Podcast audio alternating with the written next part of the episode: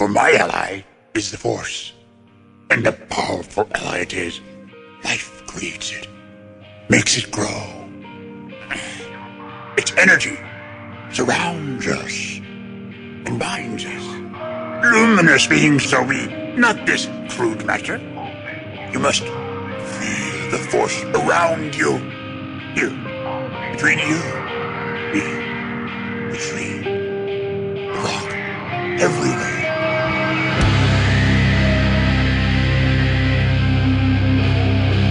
Jedi, like my father before me.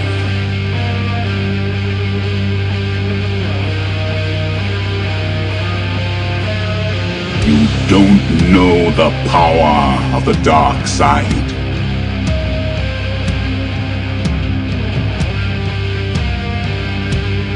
If you strike me down, I shall become more powerful than you can possibly imagine.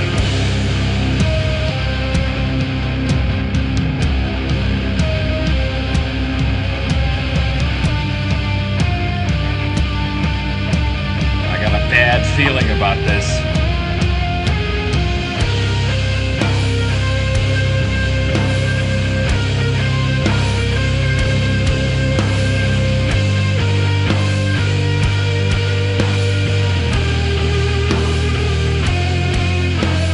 Welcome to episode 138 of Blue Harvest. I'm your host, Hawes Burkhart, And I'm your host, Will Witten. And we have a special guest this week, a guest I've been teasing for a couple of weeks now. He's a good buddy of ours. Will, when we were talking about what we wanted to do on the podcast this year, he mentioned two guests that he hasn't been present for that have been on the show a couple of times. And he said, I really want to be on a show when those guys are available. So, you know what? We're knocking out number two this week. He is a prolific pal who is a producer of perfectly prestigious and professional podcast perfection. Damn. Podcasts like I Love the Green Guide Letters and Steele Wars. He is sticker famous. He has thoughts about your Snoke theories. He is our good buddy from A Magical Land, Mr. Steele Saunders. Wow. Is anyone else tired? Not yet. But nice. Uh, thank you so much, Hawes. That was um, that was quite a uh, assortment of words you got together there. The the the, the beard is in uh, full flight tonight. Buddy, I've been practicing that. Sh- I, I set up all the podcast stuff about an hour ago, and I just sat here listening to music, practicing that shit. I did it pretty well.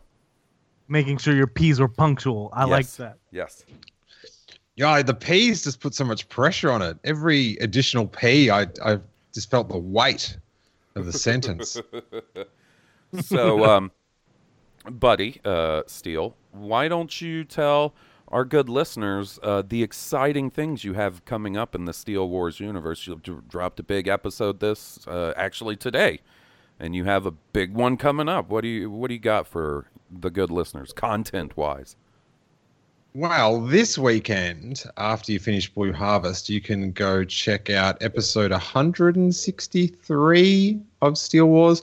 And that's with Details, who does creature work on all the new films. So he did The Force Awakens, he was Kratnus in Maz's Castle, and um, he was a droid in the marketplace in Rogue One. And he played Slowen Lo in um, The Last Jedi and I've, I've known him for a while. He did my hundredth show live at Celebration in Europe, and he's just such a passionate Star Wars fan. And his stories from the set, like um, interactions with Rian Johnson and a really fun one with Mark Hamill, there, it's he, he's doing it for us. He, he's excited for us to be there. Right. Um, and the, and the, uh, so you did the hundredth episode and a call in with him before, right? Am I mistaken? Yes. Both Yeah, we times did. hugely entertaining. Yeah, he, he's the best. He's the best. Um, and and also there's a really funny clip of him on one of the blog pods in London. Like we sort of go out partying after the hundredth episode, and um, one of our friends gets to meet his hero, Doug Chiang. Oh, on, that's um, right. I Yeah, remember that. It's really funny. But then, so that's up now. But then next week, a very um, long-awaited guest, someone that we've really been behind on the Steele Wars podcast, and it's uh, the director Krennic himself, the uh, the builder of the Death Star, Ben Mendelsohn. Mendo is going to be on the podcast next week, which Oh my is god, that's uh, awesome. It's quite exciting. Um, so you started sort of sizzling this, as you like to say. What about two or three days before? Said that, or maybe the day before. You said there was huge news coming for the podcast the next day, and Jesse and I were talking. She was like, "Oh, what do you think the huge news is?" And I was like, "I don't know, man. I really hope it's Mendo, but I don't know if that's what it's going to be." Yeah, so yeah, we've got a little Facebook group, and yeah, up there I said, "Oh, there's big news coming tomorrow," and everyone was guessing, and a few people did guess Mendo.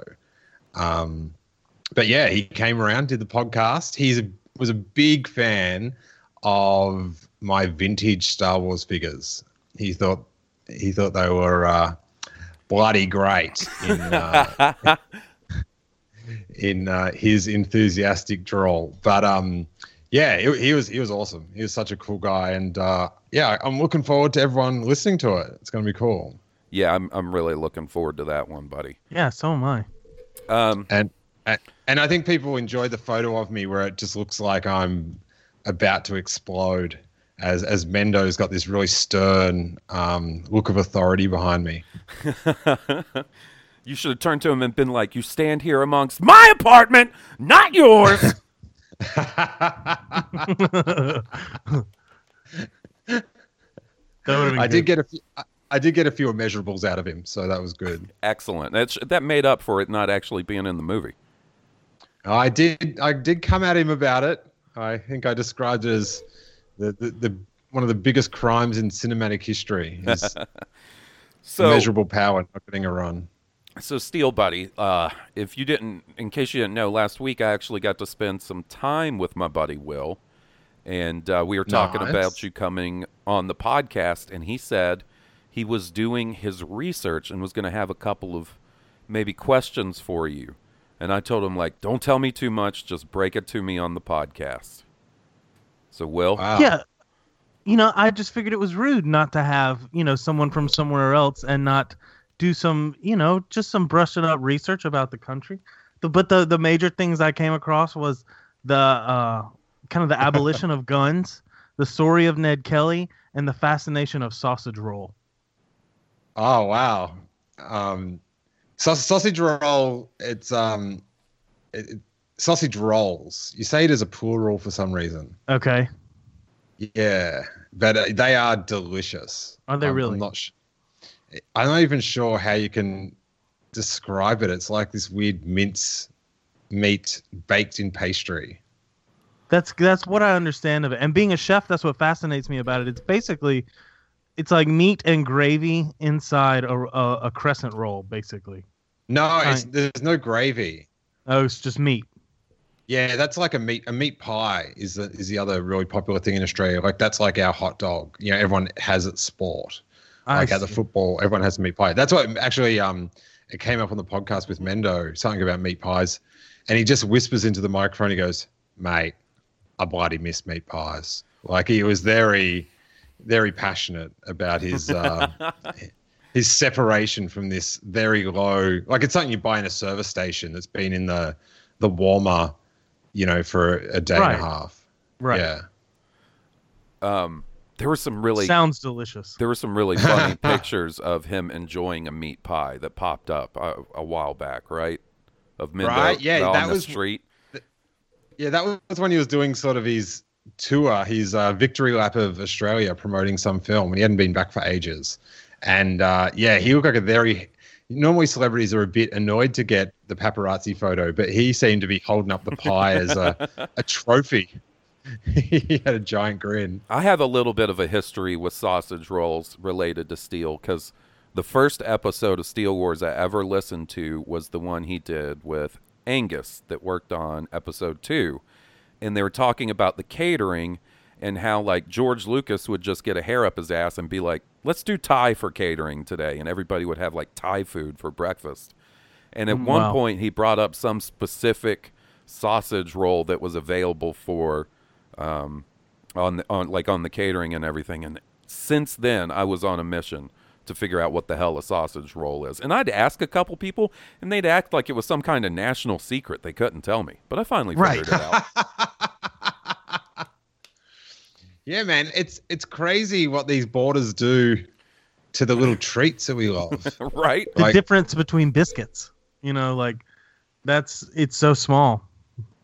Well, the the one that haunts um, us here is Jackie, my wife, just adores these things in Australia called pommies, and they're like, oh, you probably know what these are, Will. They're like um, potato pommoisettes or something, Yeah. and it's like, so it's like mashed potato, and then you roll it in some batter or breadcrumbs or something, and then you fry it. right. And there's these ones you can buy like oven, you know, that you just heat in the oven, where Right. all the McCain's fries are in the in the um in the the chest at the uh, supermarket. And we used to have them all the time back home, and they were here like the first time we looked for them, we could find them, and then we've never been able to find them again. And hmm. it's like Jackie's like trying to devise ways to smuggle them back into Amer- America. Like it's a frozen food product, and oh my goodness. it's it, it's just if I just had access to these pommies, it, life would be just so much better. I've I've learned how to make them, but it's just not the same. I can Oh. you know I can tell by the look in her face. It's just We should just Yeah, open a just it- restaurant. We'll call it Pommies, and that'll be our specialty. Is like right on. Potato you have one pommoisettes. there we go. One customer. Yeah. So, We'll um, fill it with Star Wars memorabilia. It'll be great. oh, Steele went to a Star Wars themed restaurant in Paris. Are you serious? Oh my How was it? Dude, I don't know what's going on. I, I've got this magnetism to Star Wars. Like Huh. I just I just find it places. And I'm walking in Paris. Like I'm just I'm walking with my wife in Paris. It's, it's a romantic good old time. And I see like this font down this lane. And I'm like, oh, I just want to check out what this is because it looked like a Star Warsy font. Yeah. And it was a full fledged Star Wars themed creperie. When you went in, it was like you were in a creperie on the Death Star. Like all the um, the walls were all like imperial, and then they had windows and with pictures of like star destroyers, like they were floating out the front. And Oh, it was just there for no reason because the owner loves Star Wars. That's incredible. It was so bizarre. It was thrilling, and they just played like all, all Star Wars clips and things from the news about Star Wars on the TVs. Oh, ah, just just a perfect place. Okay, get this. There was a, a pet shop. Stay with me here. I know I'm gonna. Lo- There's a pet shop in Birmingham, Alabama, and uh, so the guy really loves Star Wars, and and you go in and it's, it's all kind of pets, dogs, cats, even the crazy stuff, iguanas, lizards, snakes. But everywhere there's not a pet, or on top of all these cages is like vintage Star Wars memorabilia, vintage and current. He's just a, obviously a giant Star Wars collector, and it's all over this pet shop. It's weird to see the two mashed together, but when you're in there, it's such a happy place. You like it, it'll make you feel better if even if you feel down. Star Wars and ca- Star Wars and cats, man. See? together as much as possible. Yeah. But hey, um, I, I don't know if I talked about this last time I was on the show, but you know, um, Hawes said how he first listened to my show. I have I told you guys that the first time I listened to your show was because you were getting complained about. Really? I don't know if Will knows this story. No. I don't. I don't know this story. Yeah. I'm anxious to hear it though. I think someone, I think someone was complaining that you swore on the podcast or something. Oh yeah. And Jason retweeted something about it. And I was like, oh, okay, here's a new Star Wars podcast. Um, they're annoying someone. That's funny. So I'll have a listen. And yeah, that's how I got into it. Was just Oh, it, it was like a, a true. There's no such thing as bad publicity because I heard this thing and I was like, okay, okay, that's okay. Like backfired to the person that was complaining about you because that's Right. the only reason I found out about you that there was, you know, this kerfuffle, whatever it was. But um, what was going on with that horse? Uh, they were just, and this was early on. It was. I was about to say, was is this the early on thing that I that I? I think this may have even been the very. I'm an early. I'm an early. I'm an early adopter, Will. Don't worry Okay. about that. I no, think- that's why I was just trying to establish the Mate, time I've, frame because that's I've, old. I've, I've been here for all your complaints. Oh, really? Uh, I think it was our very first email we ever read on air. Even like, uh, if I had to guess, the person who wrote that into us um, probably heard about the podcast because I was promoting it in like a Facebook Star Wars podcasting group every weekend, and Yeah. like when I would put it up, and I think this person listened to the first episode where we're like, "Hey, we started an email address if you want to email in," and Right. then like the next week we had this email talking about how uh, we were given a bad name to Star Wars. Uh, all the we should be ashamed of all the cursing. This person was going to um, encourage everybody in that Facebook group to shun our podcast and was going to see if we could get or if, if they could get us banned from the Facebook group. It was a whole thing. right. Dude, I- they were threatening. They were threatening a shunning. Yeah. Right? They were gonna blackball. Will, clean up your act, or you're gonna get shunned. yeah, I Don't know. want a shunning, son. I'm gonna wash my mouth out with soap now. But I, from what I remember, I the way we addressed that was just that we said, you know, look, it it, it comes with a mature audience's warning. You know, I, I, this show isn't really intended for young audiences. We don't really recommend that you listen to this with your kids, uh, because it's just it's how. In, in all honesty, it's how Hawes and I, I would talk across the table from one another and I think that gives it its quality. I understand that it makes it more adult and that we're missing out on a younger audience, which is unfortunate. But as far as our art is going, that's this is all that's in, intended to be our representation. And I don't mean for that to offend anybody, and I'm sorry if it does, but it does come with a warning. So you, you know you're not obligated to listen. Yeah, But we're glad that you do. I'm glad that it upset enough people that it drew Steele's attention. You know, that's really impressive. I'm sorry that I upset somebody's day, but I'm glad that I reached you. Yeah, and then uh, I think around that time is when one Mister Jonathan Grosso discovered us as well. As well, and boy, has that been an impact on my life. Oh, Johnny the, Grosso. di- the darkness comes up to reach the light. yes, Skywalker. I thought. uh, he's going to text me about that and be like, "You don't really regret me?" No, Johnny, I don't regret meeting you, buddy. I talked to you love about. I talked to you about what aliens are on the sail barge for 45 minutes today. I wouldn't do that if I didn't like you, buddy. Uh, okay. The um, it's it's always it's all it's always the biggest mouths that are the most sensitive. Hey, I can't uh, look. I can't play like I'm not sensitive. I got upset about uh, an email and posted it on my er, my fledgling Twitter account. So, um, hey, so get this.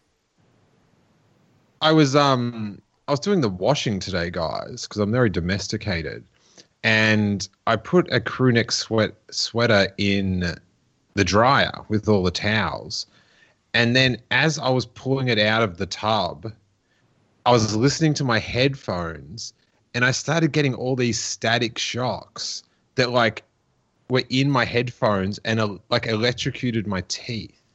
What? I felt Oh, like wow. Darth Vader at the end of Return of the Jedi. Oh my goodness. It was like, it was real light, like this static electricity, but it was like it went in my teeth. It was crazy. oh, because they were coming out of the dryer, right?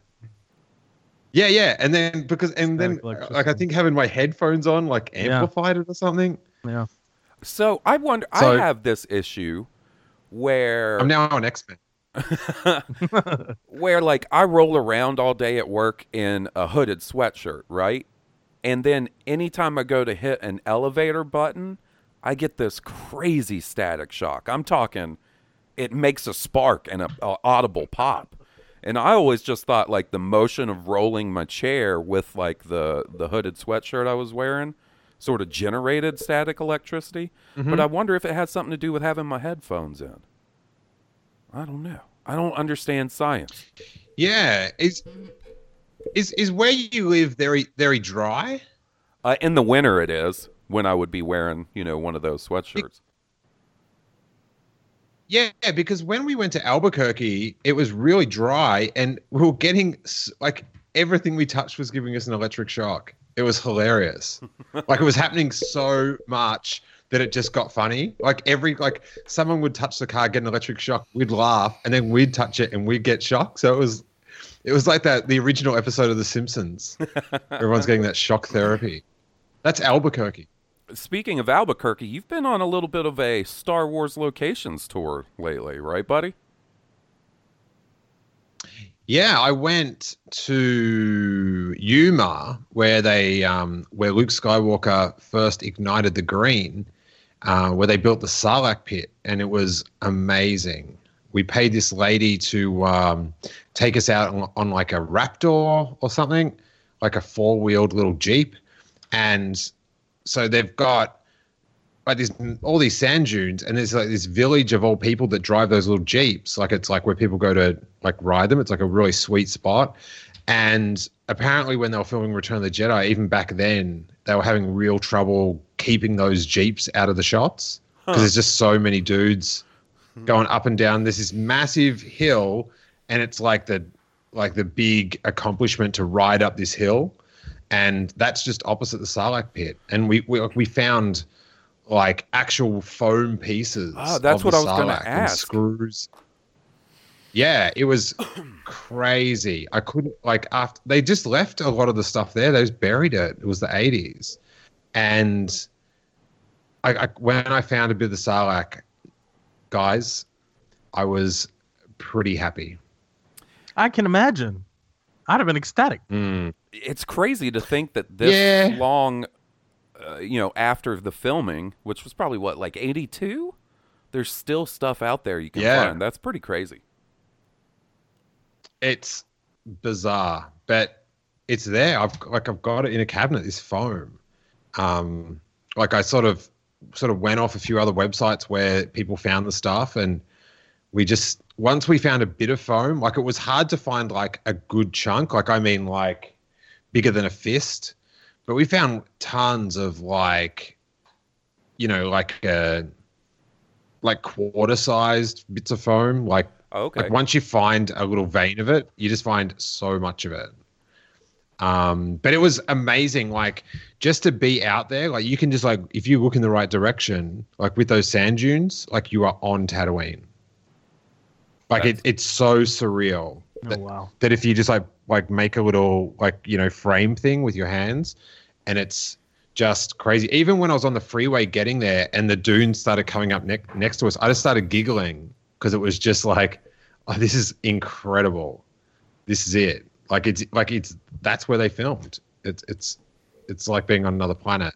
And then the other week I went out to Death Valley and checked out um like the R2D2 canyon where he gets done in um the the path to Jabba the Hutt's palace that R2D2 and C3PO go on and what was the other one? You could see the Mo- Mos Eisley, the lookout. Okay. One other thing. Oh, and the sand dunes. The sand dunes that R2 rolls over after he leaves C3PO. But yeah, it's it's so cool to be able to go like when it's it's sort of like with that like the sand dune one, yeah, the sand dunes move, so it's whatever. But when you match up the like the mountains in the background with a photo from the film, like that's bizarre. Like when you connect it, it's just mm-hmm. like, oh, oh. Yeah, I've always wanted to visit Tunisia and see like the Skywalker or the Lars family homestead and stuff and all that stuff that was out there for a while, but I, it's just not advisable to travel right there from what I understand. Like it's pretty uh, hot territory as far as conflict goes. So it's it's definitely one of those places I've always wanted to Yeah. visit. And to be honest, like going out to the sand dunes in Yuma sounds cool, but like I have a hard time on the beach. I don't know how I would do in the damn desert. Like that might, might that one might be pretty tough for me to get out to, and could be the same situation with Tunisia as well. Yeah. What What do you mean? Just because of your chair, or Yeah, like on the beach, like you don't get any traction, in a wheelchair. So like they they make special Ah. beach chairs that you can like rent and stuff a lot of times. Like when my sister and brother-in-law got married, my mom rented me a beach chair because they had like a uh, beach wedding, and like I could get around on the beach and that, but it's it's not you know necessarily uh, financially possible just to buy one of those for like a a beach trip every now and then. It's not like I'm always at the beach. Yeah, because you could just, you know, you could ride out there. Do you know what I mean? On the on Right. the four by four. Um, I was about to say, we, then- yeah, just get you like a dune buggy. but yeah, because you can't walk out there. You've got to like it's like a like maybe a mile that you've Yeah. got to ride on this um thing, which is crazy. We went up to some of the like this sand dune where it felt like we were going to topple over. Like these people driving these buggies are pretty crazy. Yeah. like there was times when we were all looking at each other just like are we gonna roll because they sort of just go up these mounds like a wave it's um yeah i'm, I'm a little bit um a bit prissy for such extreme uh, automotive adventures Uh, Uh. I have a funny story to tell you, Steele, related to that. My brother-in-law Goose, who's been on the show, I knew this story was gonna have goose. in who it. we talk knew it. about all the time.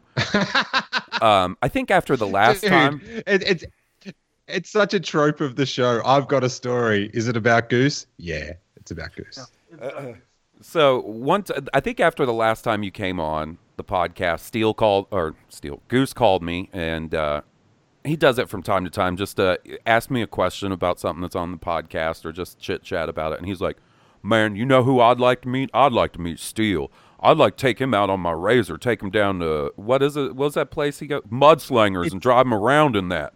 Which a razor, by the way, buddy, is basically what you're talking about Yeah, yeah, it's that's what I a it's a four wheel death machine that Goose is crazy about driving, and every time I've gotten on with it, gotten on him with it, it's fucking terrifying. I'm talking about going up and down mountains, like vertically, almost. It's crazy. oh man it sounds like goose wants to see me cry nah, he's, man, I like that Steele. I'll tell you what, I'd have good old time with Steele. I'll show him a real redneck time. Now he's gonna hear this. Dude, I'd It would be, be fun. No, it'd be total fun. You know how much fun that would be? ATVs, yeah, I- guns, yeah, I, barbecue. I'm so, I am such a wuss. I'd be, I'd be clinging to him, but hold me, Goose, hold me.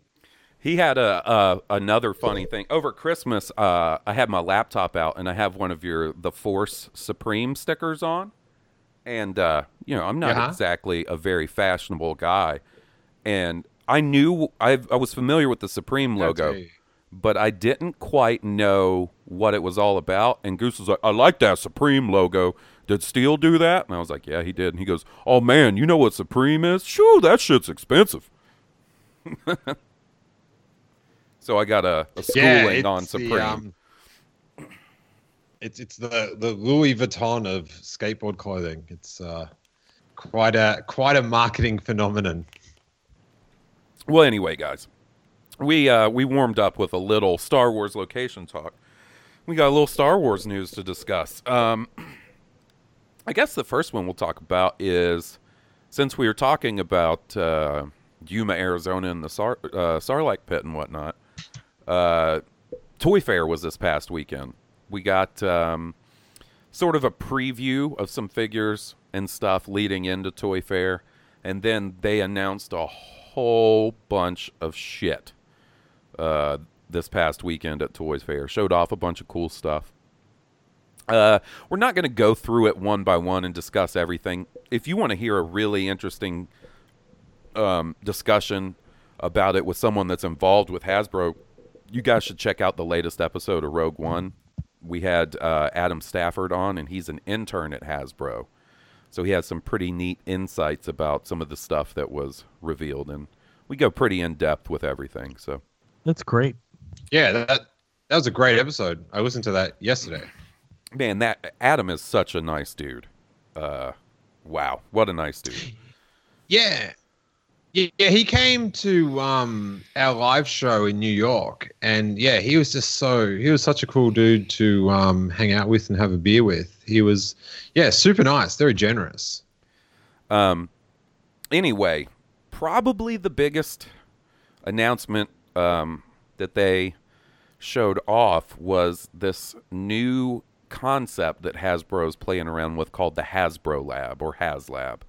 You can check it out at hasbrolab.com. They are finally releasing a three and three quarter inch scale Jabba's sail barge.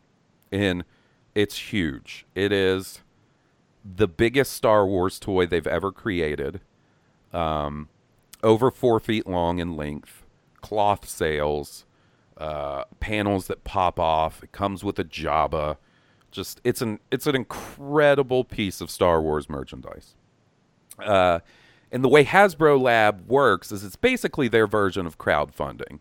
They're trying to pre-sell 5,000 of these, and if they hit that mark, they'll produce it, and everybody that backed the project will get it in like February of next year, is what they're estimating. Um, the one they showed off at Toy Fair was an unfinished 3D printed prototype. The final version will be painted and weathered and all that kind of stuff. But uh, it's impressive. It is also hundred dollars. Wow. Yeah. Um, but it I seems guess you like, get what you pay for. it seems it seems that way. It seems like you're getting a lot for that five hundred bucks. it's definitely the most expensive Hasbro product I've, uh, at least Star Wars related, that I've seen them release yet. And uh, it's one of those things that people have been asking for forever. Um, so it's cool to see them finally, uh, you know, actually do something to try and get it to the people that want it. I uh, I pre-ordered mine today. Was was Hasbro the one that Yes. you pre-ordered it? Yeah, yeah, I, I put my Nice. order in today. Um, what did, did you get a look at this, Steele? I imagine you did. Yeah, it's just staggering.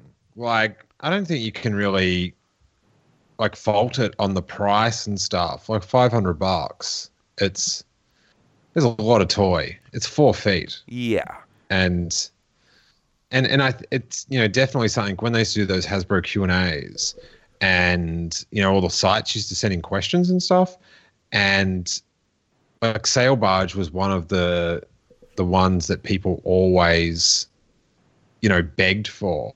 And you know it's they just have to make 5000 of them. And you know it's a specialty piece. I think if that's if you're collecting this stuff it's a bit of a i don't know a must get Yeah, and I I know a couple people that have already pre-ordered their theirs. Uh, Mike Mike Pappas pre-ordered his. Um, I'm sure he's going to try to flip it. Uh, and uh, Brandon from the Kessel Toy Run also pre-ordered his.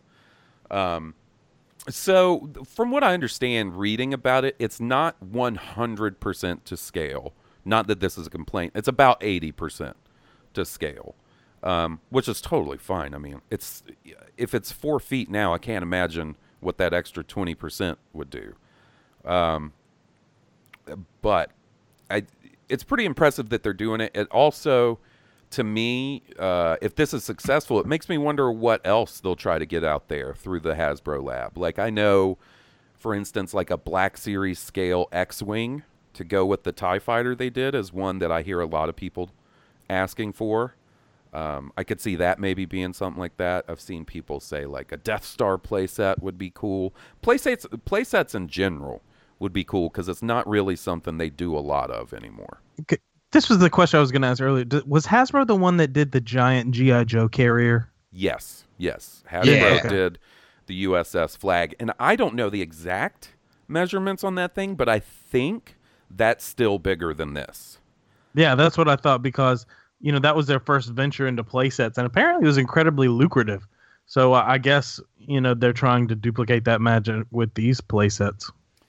Yeah, and one of the things. hey um Yeah, go, Hawes, Yes, Hawes, buddy. Hawes, can, can we just break for two secs? Are we back in like two minutes? absolutely. Sorry, man. Bye. Um, so Hawes, you you called me, or I called you. Someone called someone. I was talking to you. Let's Yes. not go into it. and you were debate. You were, you were sort of weighing it up. What what, what tipped your scales? Um, I'll tell you, it's the same thing that I told you when I was talking to you. What what sold me on the idea? At first, I was like, "That's really cool. I would like to have that. I don't think I'm going to get it."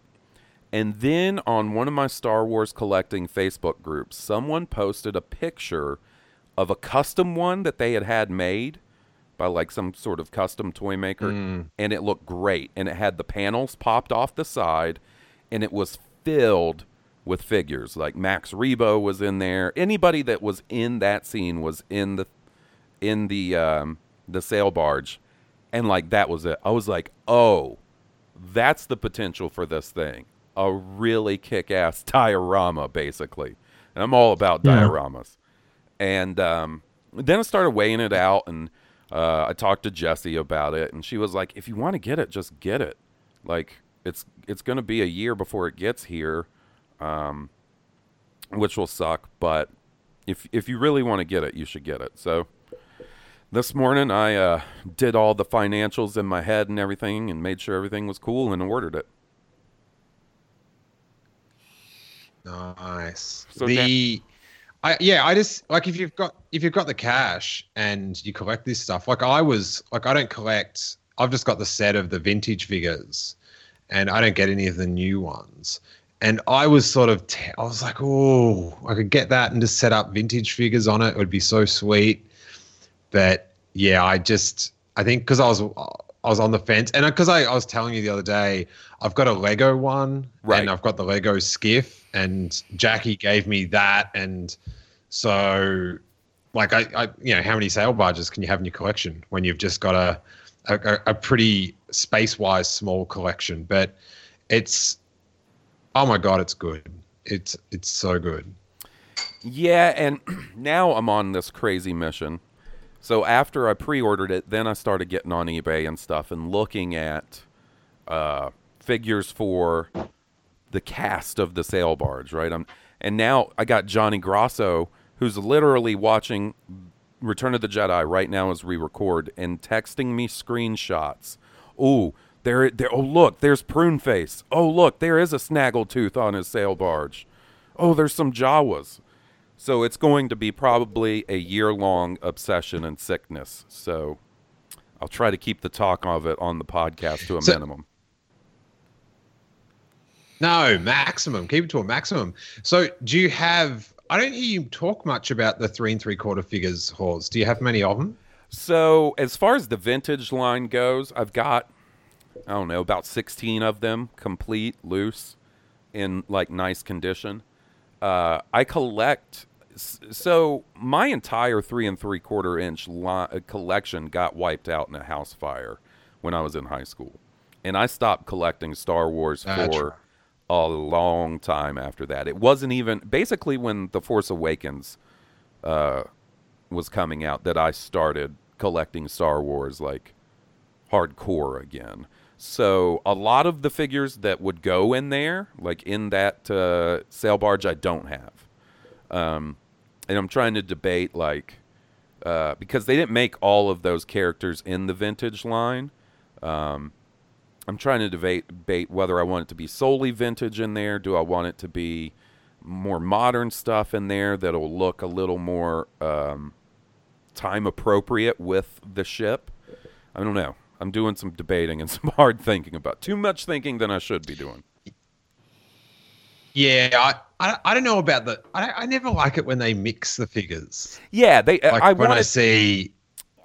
that's where I'm leaning. I want it to be a little more uniform. So if it's going to be modern, it should all be modern figures. If it's going to be Yeah, vintage, then I should yeah. stick with the vintage figures. Um, so that that's where I'm at right now. The problem with that is some of those vintage figures uh, that would go in the sail barge are almost as expensive as that sail barge at this point. Your yak faces. Oh, really? Yeah, yak face. He's he's on Jabba sail barge. Um, Oh, the vintage. Yes, yes, yes, yes. yeah. Sorry, sorry. When for some reason when you said vintage, I went to the vintage collection. I was just thinking of that. I think because I've got photos of it up. But um, yeah, Yak Face. He he's got some sting to him.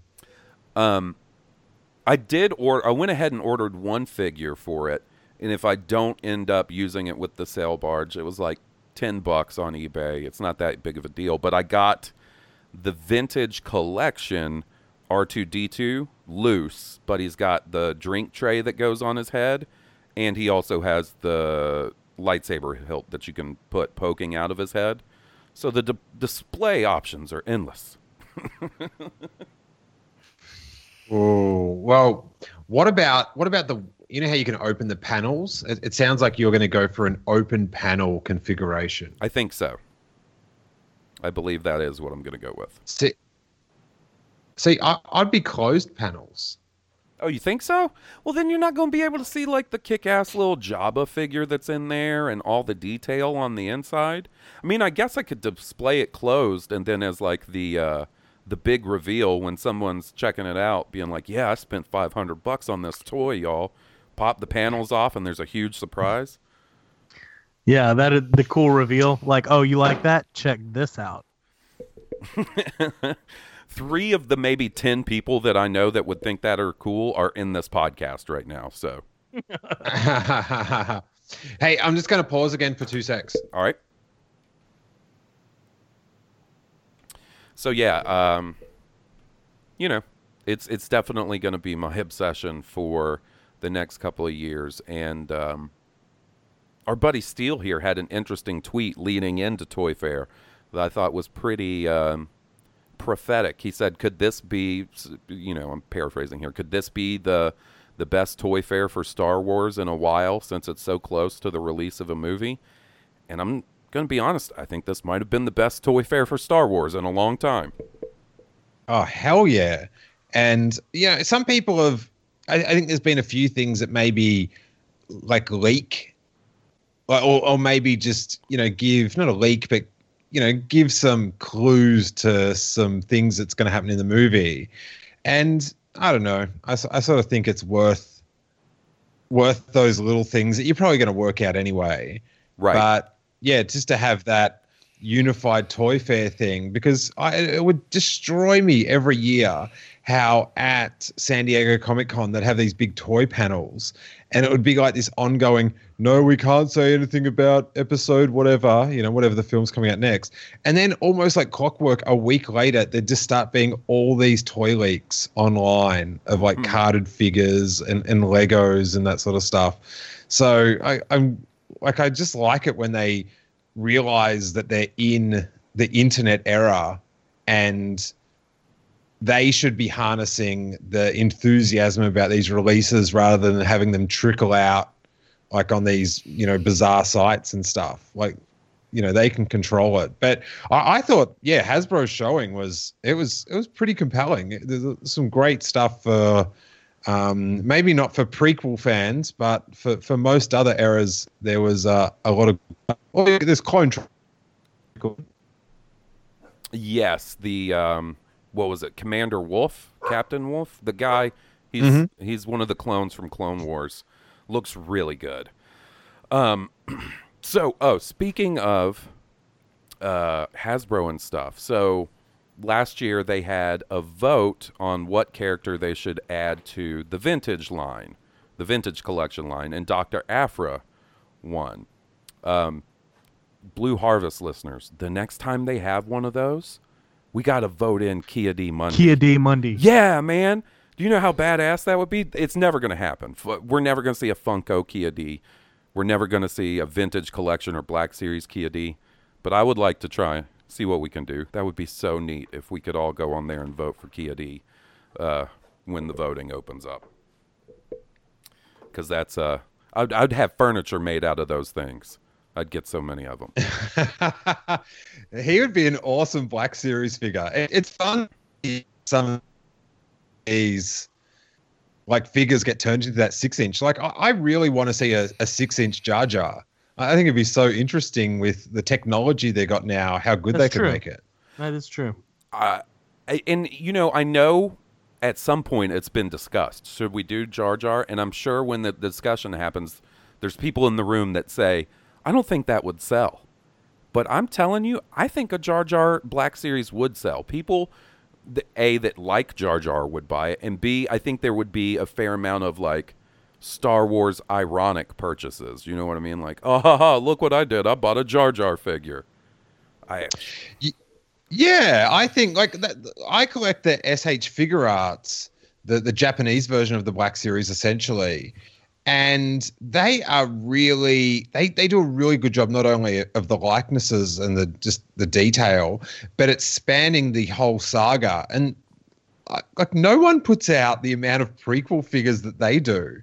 It's crazy. They they sort of they, they just give an even spread to every film. Like they're bringing out, you know, Qui Gon's and you know Padme's and and Amid- Queen Amidala figures like pretty soon. So I would love for them to do a Jar Jar. It would just be so dope. I, I could do without the tongue.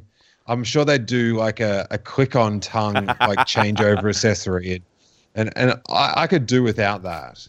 um, sh figure art line figures art sh figure arts may be the first line i've ever seen in star wars that did a jango fett before a boba fett normally you know So they kick out a Bo- boba fett and then a little down the line they're like oh well we should do jango as well Yeah, it's so weird, isn't it? And that that Jango Fett, I don't have that one, but I don't hear it very well regarded.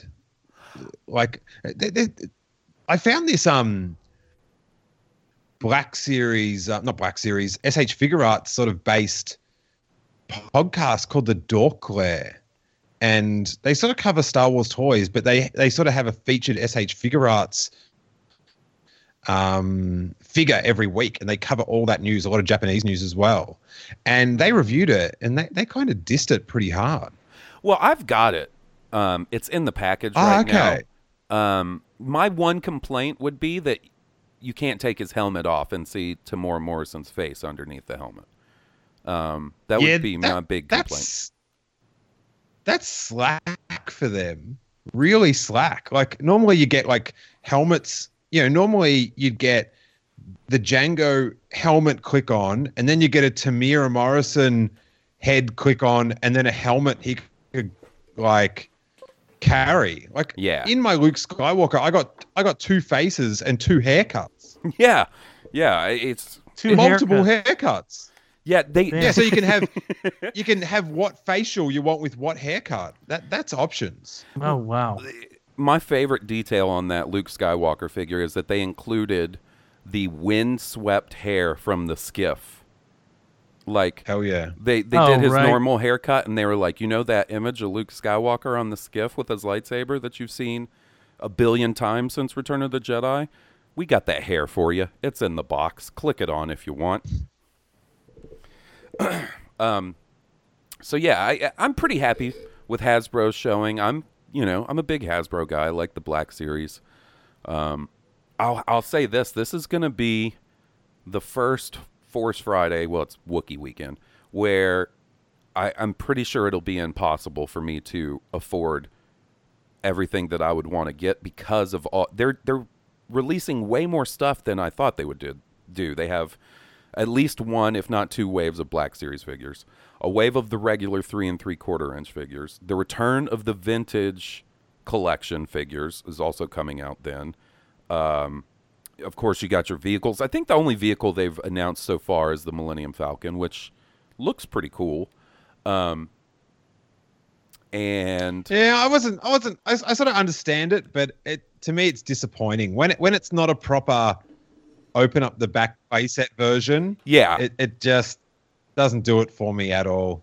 Um, actually, I wanted to ask you one thing about Hasbro and Star Wars. You interviewed a gentleman, I believe, at Comic Con last year, who is the toy designer. I can't remember his name, but he's designed Oh, every Millennium Falcon that they've released. Yeah, Mark Mark Boudreaux. Yes, he is also the designer of the sail barge. He is the guy that designed uh, this new sail barge that comes out. That's a nice little bit of Star Wars trivia Dude. for you guys. Mark is just an OG. Designed the Kenner Millennium Falcon than every other Falcon. And I saw one photo of the unveiling of the sail barge, and I could just see Mark in the background with just this like glorious grin. Like, because, you know, he's just this, you know, such an enthusiastic toy designer. And yeah, just see the the look of glee on his face on the background as people, you know, if you've ever been to one of those things, me and Jackie always laugh at the at the panels when they reveal a figure picture and everyone's like, ooh, ah, like the the noise across the room. But you could just see like the creator of the sail barge in the background just relishing how much all these uh, grown men are like gushing over this toy. Hey, so this is this this doesn't have got its paint thing on it, does it? No, the the Like- body of the sail barge is that what you're talking about? Yeah, yeah. It is unpainted prototype. That was 3D printed, so it's not going to be all Oh. one gray color. They said the final version will be fully painted and weathered, which is a pretty. Oh, okay. All right. All right. All right. All right.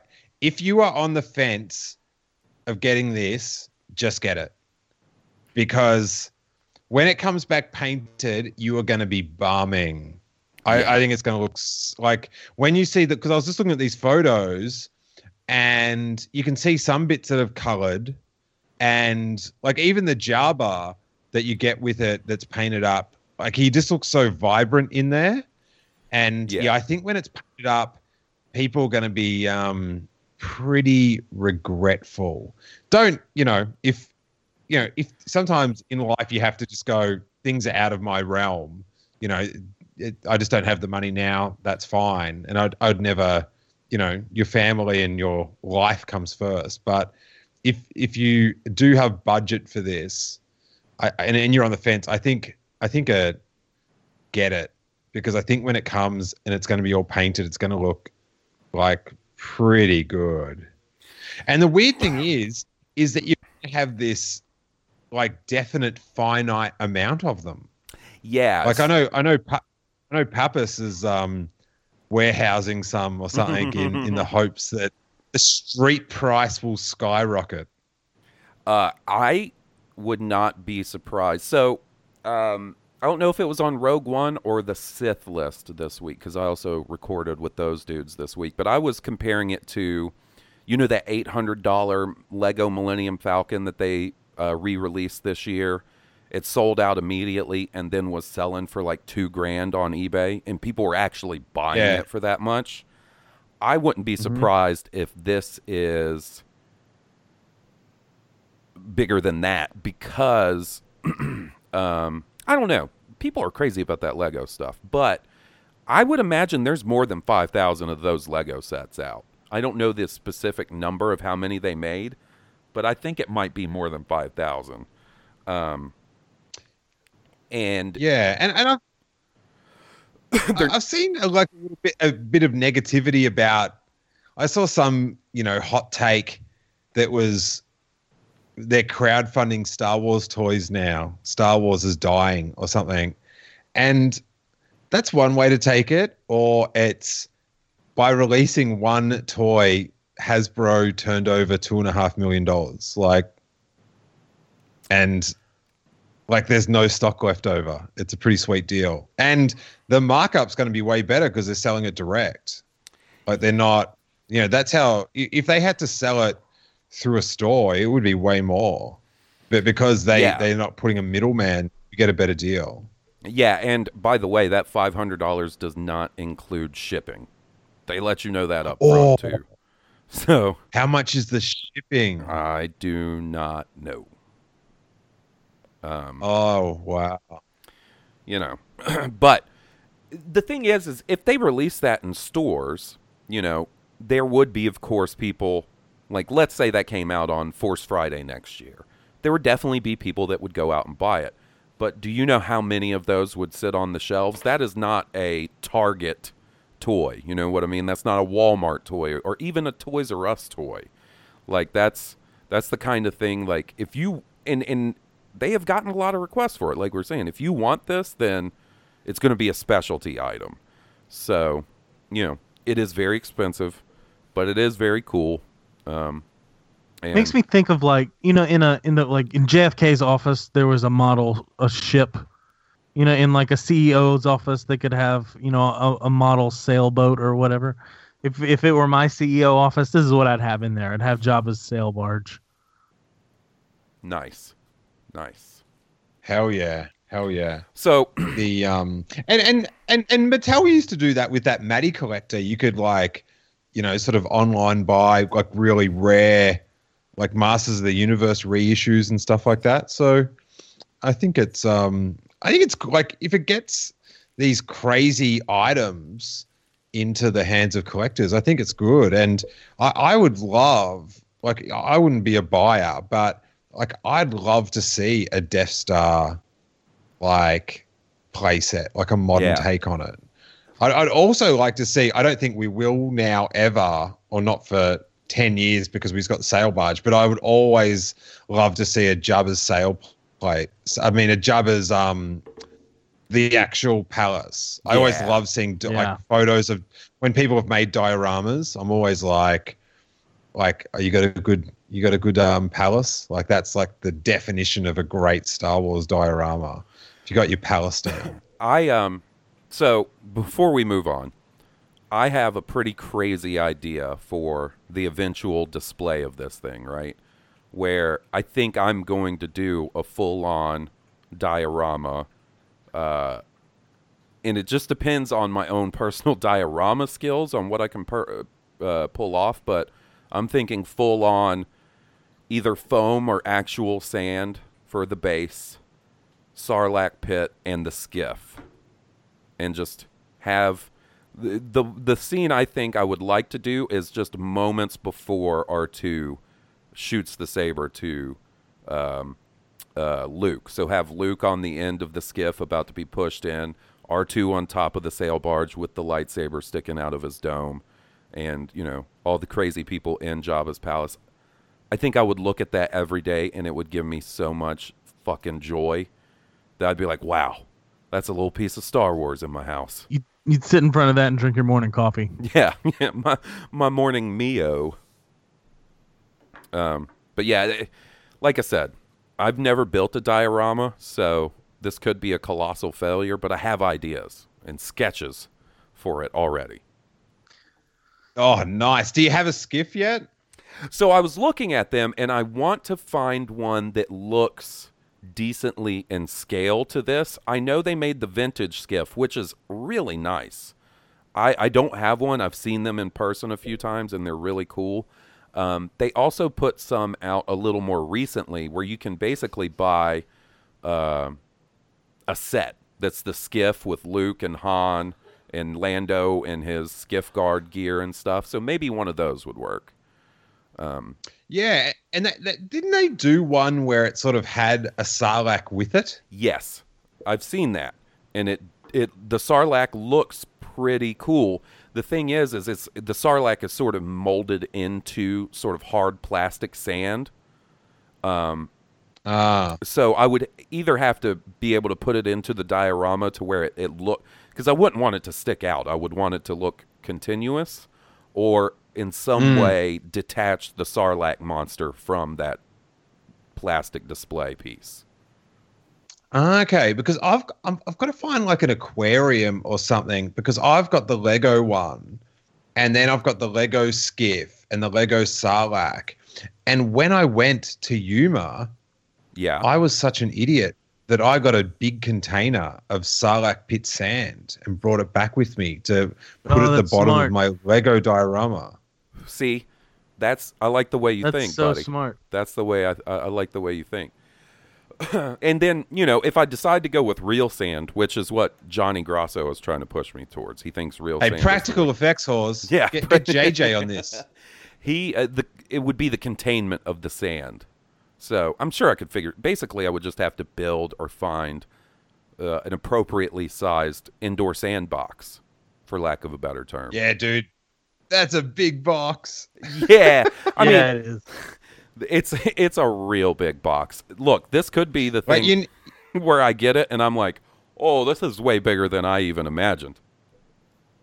Yeah, I, I, I almost think it's so big that maybe it's like it's too big to diorama. Like you just use the the thing as a playset and you just have the figures on that and maybe have a skiff next to it. Like it, 'cause it's four foot long. Like unless you get like an old aquarium or something, like, Right. You know, you look on Craigslist for that. Like, because then the sand just sits in there, no sweat. But you know, you need like a five foot aquarium, which is pretty big. Yeah, yeah, that is. It's, it- like I said, these are just things I'm thinking of. You know, But dude, these are the problems you've dreamt of having for twenty Exactly. years. exactly. Um, so, um, speaking of Comic Con, which we'll circle back around to that. Um, you've been the last two years, three years at this point now. Um, Yeah, since the year before 14. the no 2014 and then i went maybe 2012 or something but yeah because i remember going 2014 and just saying to jackie i'm like i can't wait next year's the star wars year like because i love comic-con Right. but to have like where where Star Wars is going to be the star of the show, and boy was it with that Force Awakens one and the concert afterwards. But um, yeah, so it's sort of you know it's a like it's a bummer that we're not having these Star Wars heavy comic cons, um, you know, at least this year, and unless there's I don't know something very shocking going on. Um, you know, with an animation announcement, but I- I'm hearing they're not going to announce any animation until Celebration. Yeah. So, uh, yeah, but yeah, Comic Con's the best. Uh, See, that's what I was going to bring up. Is I don't think we're in for a very Star Wars heavy Comic Con this year because Solo will already be out and Episode Nine will just be shooting at that point.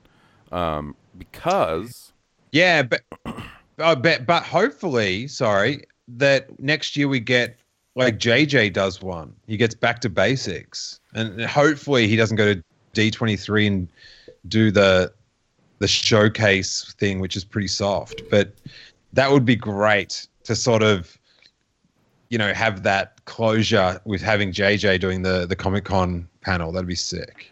I'm really looking forward to, and I've already started working on Mr. Will Witten here for Celebration next year. Yeah, you know it. Yes. I think that's going to be a big one. Um, you know, a it's the the end of the sequel trilogy celebration. Uh, I'm really hoping that JJ takes a page out of the wonderful Rian Johnson playbook and comes and visits the crowd in the overnight line because I missed the opportunity to meet Rian Johnson at Celebration. I will not m- miss the opportunity to meet J.J. Abrams. I, I owe that dude a hug for Lost, even though you know he kind of stepped out towards the middle, but still. Um, my only celebration regret is not getting in line to meet Rian. So I won't let that shit happen again. the um I, I I hope it's sort of like well the last director did this. So JJ Abrams is like, all right, fine, I'll camp out with them. How they like that? oh man, that would be pretty awesome. Um, but yeah, I I think celebration next year is going to be pretty special. But until then, I don't know that we're in for a big Star Wars related con after Solo. Um, it's just I don't see what they would be there to promote. I does, I mean, no matter what, Lucasfilm has some sort of booth or space at Comic Con, but would they even do that this year? I don't know. oh yeah, no, it, the you can't stop the machine. I got You cannot stop the machine. And they have like a their Lucasfilm pavilion.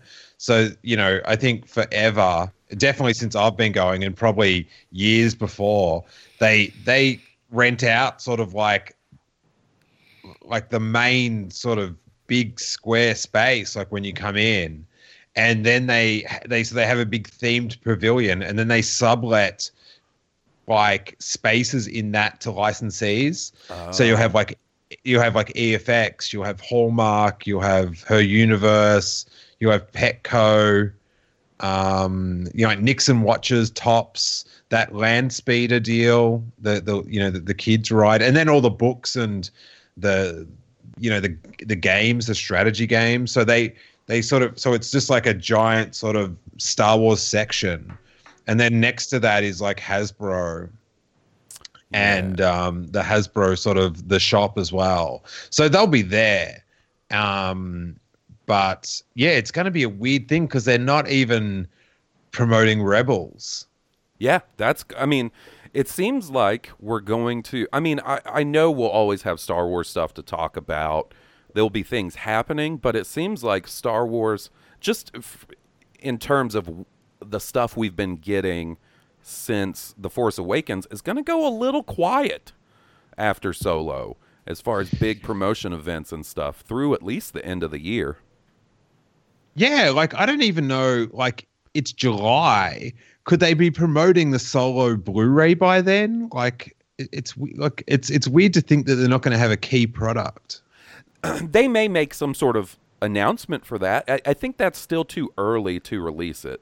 Um, it's typically. Oh, I know, been- but yeah, just but just to sell, like just to have on the big screen, like just something coming soon. Like I could see that. you know, we've we've got money whores. We've got to get rid of it. and then you know maybe I, I don't see them having a panel, but maybe they announce a spinoff or something around that time. I would imagine we're not terribly far away from an announcement for whatever the movie after episode 9 is going to be because I would imagine that would have to start filming around this time next year. And they seem to announce them a fair bit ahead of the actual start of fi- filming. So, you know, if it's going to come Yeah. out in 2020, it's got to be filming by next year sometime. Well, they don't even have big announcements anymore. They just post something on StarWars.com and Yeah. Um, there's just a press release. So, but they do have the Friday is traditionally Star Wars Day, and they have like one of the sort of bigger, like a I don't know, maybe like a thousand seater room, and they'll have like they normally have like a Star Wars craft thing, like origami or something, and then they'll have like Hasbro, then they'll have collector, like general collectors, like so all the licensees, and then they'll have like a novels panel, and so there is, you know, moderate Star Wars info, but it's a bit more, you know, sort of low key. Okay. Yeah, so that's like maybe where would they do like book announcements and things like that. They'll be like, "Hey, Yeah, there's a sequel to the Thrawn book coming." hell yeah. Okay. Um, well, speaking of episode nine and the wait for episode nine, J.J. Abrams was on uh, the Colbert Show this week Mm-hmm. And was talking to Stephen Colbert about when he got the job for The Force Awakens. Apparently, he called Stephen Colbert and asked to come over to his office and drink, um, and was a little worried about it uh, when he took the job, which I thought was a cute little story. Um, and then he said that they have a script and that it's an interesting situation for him because he's not used to having a script this far out pr- from production. He's more used to the script being done and then they're pretty much going right into production. And he gave a late July start for filming. So Mm. it's crazy that we're only three years, not even three full years out from the first movie of this trilogy, and we're already talking about the the production of the last one on the in the trilogy. It's so weird. It's so weird. Um, But um, hopefully, you know, if it's done this far out, that you know, there's lots of times to revo- to. Oh wow, Dharma does not agree. She d- Uh, hold on. Hey, Hey, Dharma. Oh my goodness. She takes talk about JJ very seriously. You know, I reckon. yeah, uh, you're saying you hope it's enough time to. Um, Well, just they, they they they you know they refine it and find you know really pick over it with a fine tooth comb, and also which was a bit of a problem I think with the Force Awakens was when they change stuff, make sure they change everything to do with that thing. I know what you mean. I know what you mean. Yeah. Um, it's just uh, it's still crazy to me. Like the the I- trilogy I never thought we'd get is almost done. Like already. Um, But uh, like you know, some people aren't that high on JJ coming back to do it. I- I'm pretty excited, and I, I think even if you're not that into it, I think it's interesting just to see, like, just to answer what a second JJ Abrams Star Wars film was going to be. Like Mhm. John Amick, he had, you know, oh yeah. it, it was so you know such in the pattern of a new hope and that you know there's definitely so many echoes but you know it's sort of like you know easy to explain because you know they had to reestablish it and it's you know it's it's a reboot sequel sort of thing it's a very weird sort of movie and now he doesn't he's not bound to any of that so what does he do and and also just him finishing a story it's like let's see it buddy let's see it Yeah. Um. I mean, I'm. I will not try to play cool. I was immeasurably stoked when JJ came back. I was stoked when he got hired. I'm a big JJ guy. Uh. So, you know, the announcement of him coming back, especially over Colin Trevorrow, was mm, a plus news for me. Uh, I think one of the reasons he had to come back was because everybody would have asked themselves that question: What would it have been like if JJ had come back and done the last one? You know, Yeah. Oh, I'm. Uh, you know, and I'm sure. You know, I I wonder how much of it. Like, I know if, if you know, I got hired to do episode seven, and I put out the Force Awakens, and one of the major discourse was like, he just copied the first Star Wars movie, and and that whole thing that blew up.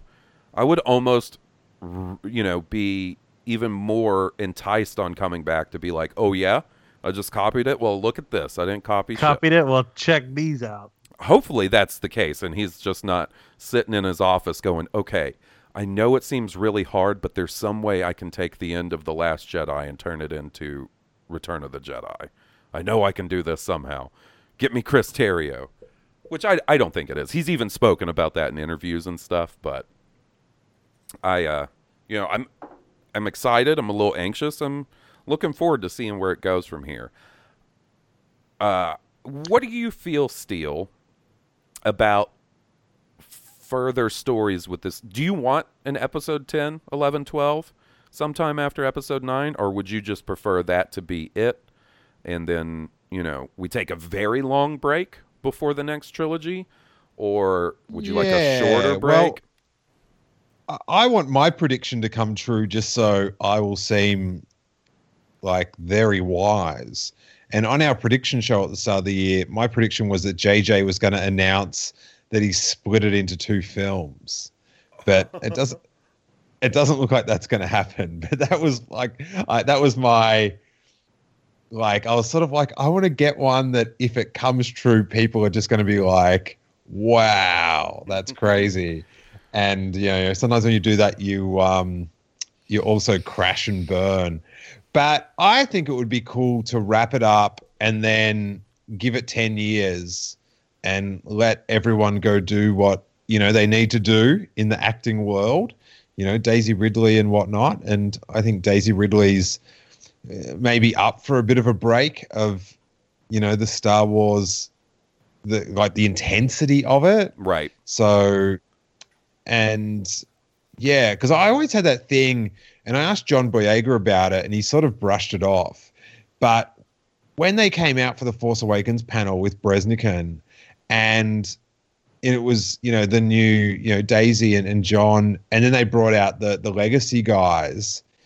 If they were sort of looking at them, going, "Oh my God, that's going to be me in thirty years," like it's like you know in 30 years time it's going to be like finn's back and rey's back yay it's it's the return the return of the jedi but um you know they've done that trilogy cycle so i think it'd be cool to have a break and you know we've already got you know, three Rian films, who knows how many Game of Thrones films, and you know, whatever, you know, do that for a bit and then go back and I don't know, give those characters time to totally reset and we can see them in like really fresh stories. Right. And then we can get really mad that, you know, Rey let us down as a hero and stuff like that.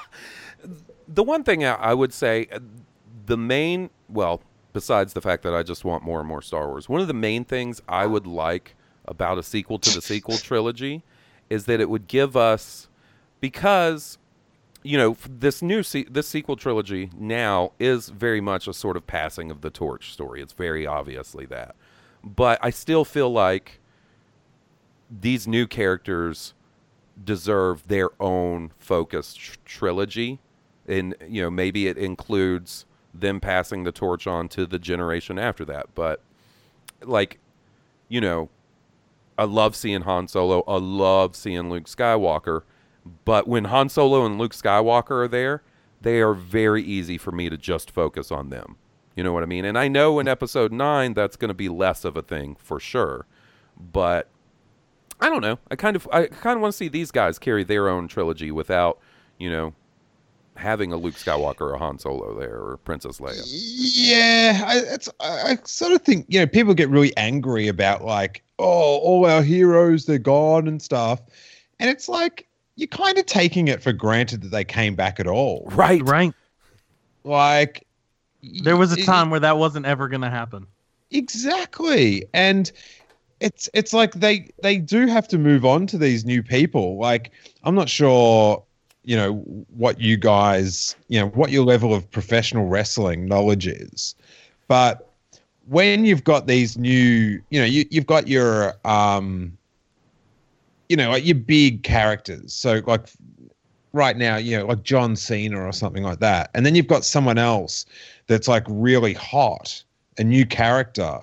And you've sort of got it's if the company like pushes them to the top and exploits them and makes them the focus of the storyline, well then they could really catch on and sell a lot of merchandise and, you know, make the company money for years.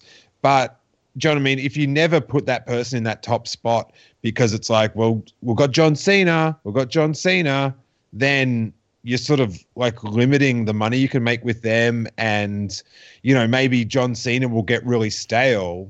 It would be like trying to make your main guy Ric Flair this whole time. Yeah. And you, At a certain like, point, you're like, okay, like he's past his And- and- prime. Yeah, and if like Rey was in the background for two movies and then she's the star of the next one, it's like, why is that background? Like, why is she now the main character? so Right, you sort of have to book her. So, you know, she is the star of the show and, you know, you're you're you're sort of veterans, um, you know, as as sort of seen as such.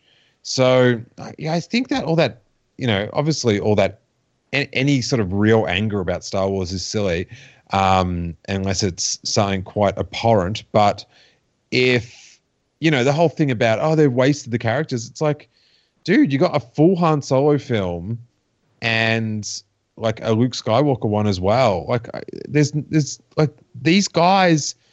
I said to someone on Twitter the other day, it's like you are tripping if you think you're getting Harrison Ford to sign up for three of these movies. Oh, i- to me, like going back and and into the earlier episodes of Blue Harvest, like we didn't. Will and I weren't into spoilers, but we always said, "I bet you Han dies in this. I bet you he came back for one movie," and that's just I was from about to the reason he came back was so that he could die. That's why Harrison Ford came back to play Han Solo.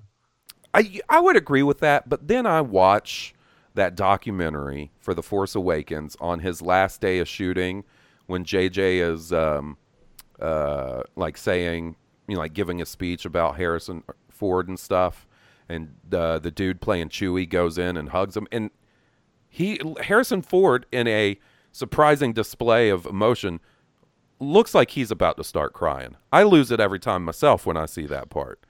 And Um, another another thing is when he's talking to um, Adam Driver right before the scene where he dies, he's like, "Look what we get to do." You know, look how you know that's that that shows he has the proper respect for it. But I, I I know I just knew that Harrison Ford has been trying to kill Han Solo since Return you know, of the A New Jedi. Hope. Yeah.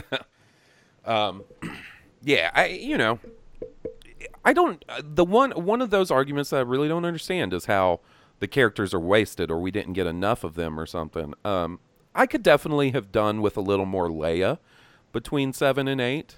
Um, but as far as Han Solo and Luke goes, like to be honest, when I first heard the sequel trilogy, I thought they would, if they even came back, I thought they would be relegated to cameos at best. So I was more than happy with the amount that we got from those characters. Yeah, I always imagined it would be like if they were in it, it would be like, good luck on your mission. Yeah, see you Right. later. and all then, these all these people that are disappointed wanted the three of them bouncing around in the Millennium Falcon, saving the day for the new guys. which That's not how it's gonna work. which if if you know they started the sequel trilogy in 1995 or you know something like that instead of 2015 m- maybe we have, would have gotten that but you know when 30 years has passed basically you you know and the only reason you bring them back is to you know hand the keys over, keys to the kingdom. Yeah, yeah, yeah. Um, Will, we've heard uh, Steele's uh, prediction for episode nine. Give me a crazy episode nine prediction. What do you think, buddy? Crazy episode nine prediction. Um, Plot, develop, uh, production, anything like that. Um. Oh my goodness. You have stumped me. Uh, Finn's a Jedi. Ooh, Oh God. that'd be quite the the twist. What a twist. Yeah, that would be quite the twist. Um, hey, Steele, you also went into the Force Awakens fairly spoiler free, correct? Yes, sir. did the the quote unquote misdirection that they were doing in the marketing, like in the Drew Struzan poster showing Finn holding the blue lightsaber, or you know having him in the trailer in the lightsaber fight, did that work on you, or did you know, no, this is all about Rey. Rey is going to be the one, because I remember back in the day being like, this is clearly misdirection. Like they want us to think this is like the big new main character hero because he's got the lightsaber and stuff, but it's it's the Rey character. Yeah, I think I, I was pretty sucked into it, but then and and this is the this is the thing about the bad publicity. You know that that's how I found out about you guys. It was when Hasbro made a big fuss because someone posted uh, a figure of Rey that was in a Walmart, and it had a and it was like the the Jedi Steps figure, I think, and it came with a lightsaber, and and Hasbro or their lawyers or something was like telling them to like a site to take it down, and it's like they bought the toy in a Walmart. Yeah, that's Like- not their fault. that's you Yeah. guys' fault for letting that get And- out there that like that. Yeah. And I sort of quizzed them about it on one of the interviews I've done with them, and they were sort of like, oh, it was sort of just overzealous lawyers and stuff. And because I'm just like, you know, that's crazy. Like, you guys sold it. That's like, that's your mistake. You have to wear it. And, and yeah, ironically, only because they made a fuss about it was that I got the spoiler. So You know, thanks. I avoided that, and I avoided it deftly because Jesse went to a Walmart, and um, she's an excellent fiance, and will call me from the the Star Wars section and be like, "Do you have this? Like they've got this figure and whatnot." And she called me, and this is like maybe a week, two weeks before the Force Awakens came out, and she was like, uh, "There's a figure here that's got something with it that I think is a spoiler," and I was like, "Don't tell me." And she was like, "Are you sure you don't want to know? Because it's pretty big." And it was that Rey figure. Wow, Jesse, I'm very impressed. Um, yeah, there was that, and and there was, I think, was it a, a car commercial or there was something where the um a little girl came out and she got a lightsaber chucked to her in the the front yard of her house. I Was it a remember. battery I think that was a? Walmart commercial. I I vaguely oh, was it? remember. Oh, it may not. It was either a Walmart commercial or a batteries commercial. I think Yeah, it I'm was pretty sure it was- Yeah, I've got a feeling it was batteries. And I remember like debating on the podcast going, you know, they might just be going, you know, you can use the lightsaber too. Or maybe in retrospect, it's a major spoiler. And it turns out it was. But they just played it so innocently that you didn't know. Like if it was just a, a scenario in the ad or what. Yeah, yeah, that's um. Yeah, I, I I vaguely remember that too. Like, the, are they fighting in the snow, like out in front of their house? It's like a snowy day, and her and her brother are playing Star Wars or something. I kind of remember. That. I feel like that. Yeah. Um.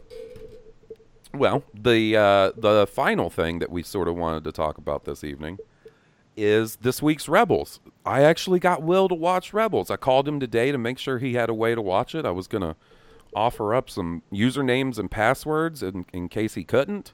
Um, and But I I thought, found it. yeah, I thought this was a pretty Oh, and. I, I, I have to. so I have to say, Hor- Hawes Burkhart has got some of the sweetest username and passwords. Oh, doesn't he though? guy. classic. Man, they are So they are legit. Let me they are give very s- legit. let me give some background to this. Not I'm not going to give them out, but my buddy Steele here was on Twitter one day saying, "Hey, is there anywhere on the internet to watch Monday Night Football?" This was back when The Last Jedi was coming out, um, the trailer, because he wanted to do a live reaction to it and a call-in show, I believe. Right? You had this whole big content barrage planned around the release of the trailer. Um, so I messaged yeah. him and said, "Hey, if you have, um, you know, some sort of device that gets the ESPN app, I can give you my username and password, and I think you can watch it there." And I even put like when I typed the message to him, I said, "But you got to promise not to make fun of my goofy username and password." And it's too much to ask of somebody. I realize it's way too much. it's to a ask much too much.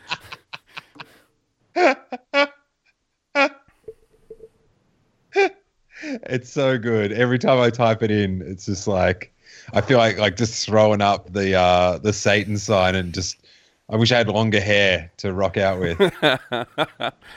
yeah, it- it- it's I've Back got in the day. I've got a very unfortunate, like not the podcast email, but my personal email. And it's one of those things where I've had that Gmail account since like 2004 when Gmail first started and I got a beta invite. And like all the time I'm like, I should really start a new email address, but it's been going for so long. I don't know. I don't want to go through the hassle of trying to tell because I, I do a lot, quite a bit of email for work and stuff. Yeah, that's right, Steele. I send in work for my job from that email address. So um, it's a real good look, I realize. And oh, the, you, you took it light on me uh, compared to Amanda Ward. I had to give her my email address for something related to getting on the network when they added Blue Harvest to the network. And she was like, I'm never talking to you again. Are you serious? That's your email address? Like, just giving me shit. She wasn't being serious, but yeah, it's it's pretty goofy. she she can be so nasty when those calls come out. you just, you just Um, but yeah, so Will watch these two episodes of Rebels. I know my buddy Steele has seen them, as have I. Um, Will, why don't we start with you? What did you? hey, I, oh What were you gonna say, buddy? oh sorry, I was just gonna say with that code, like I was shocked to learn you can watch live on like on the East Coast feed. Yeah. like on the Apple TV, so I can watch at the same time as you guys. Yeah, Oh, I- nice. Like I, I, I, I'm, I'm just so impressed with technology. I don't know what happens during the ads though. Does it just go to Disney ads or what? Um, I think they Well- sort of have pre-pro like when you're watch because I watched um, Rebels live with the app. I didn't watch it on cable. Um, and I think they just sort of have pre-programmed ads. I don't think they're the same ones as on broadcast, but I don't know that you know exactly for sure. Um, oh, okay. So it's not exactly simulcast. It's just like we're showing the same show at about the same time. Yeah, they Is that basically more it? Yeah, they basically put it up when it would go up on the East Coast feed, and then um, you know if you just happen to be watching at the same time as someone on cable, it'll probably sync up minus the ads. Uh, oh no, but no, but there's actually a live feed. Like you could there's there's a button at the top where it says live and it's what's on now. Oh, see, I didn't even know that. Maybe my version of that Disney app doesn't have that. Mine is sort of because it's it's not an Apple TV. It's whatever service is built into my smart TV, ah.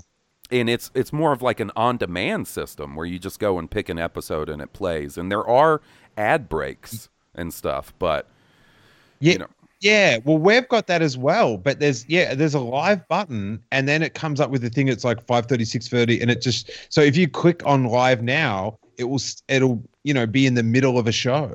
huh? So maybe it is the same ads and stuff then.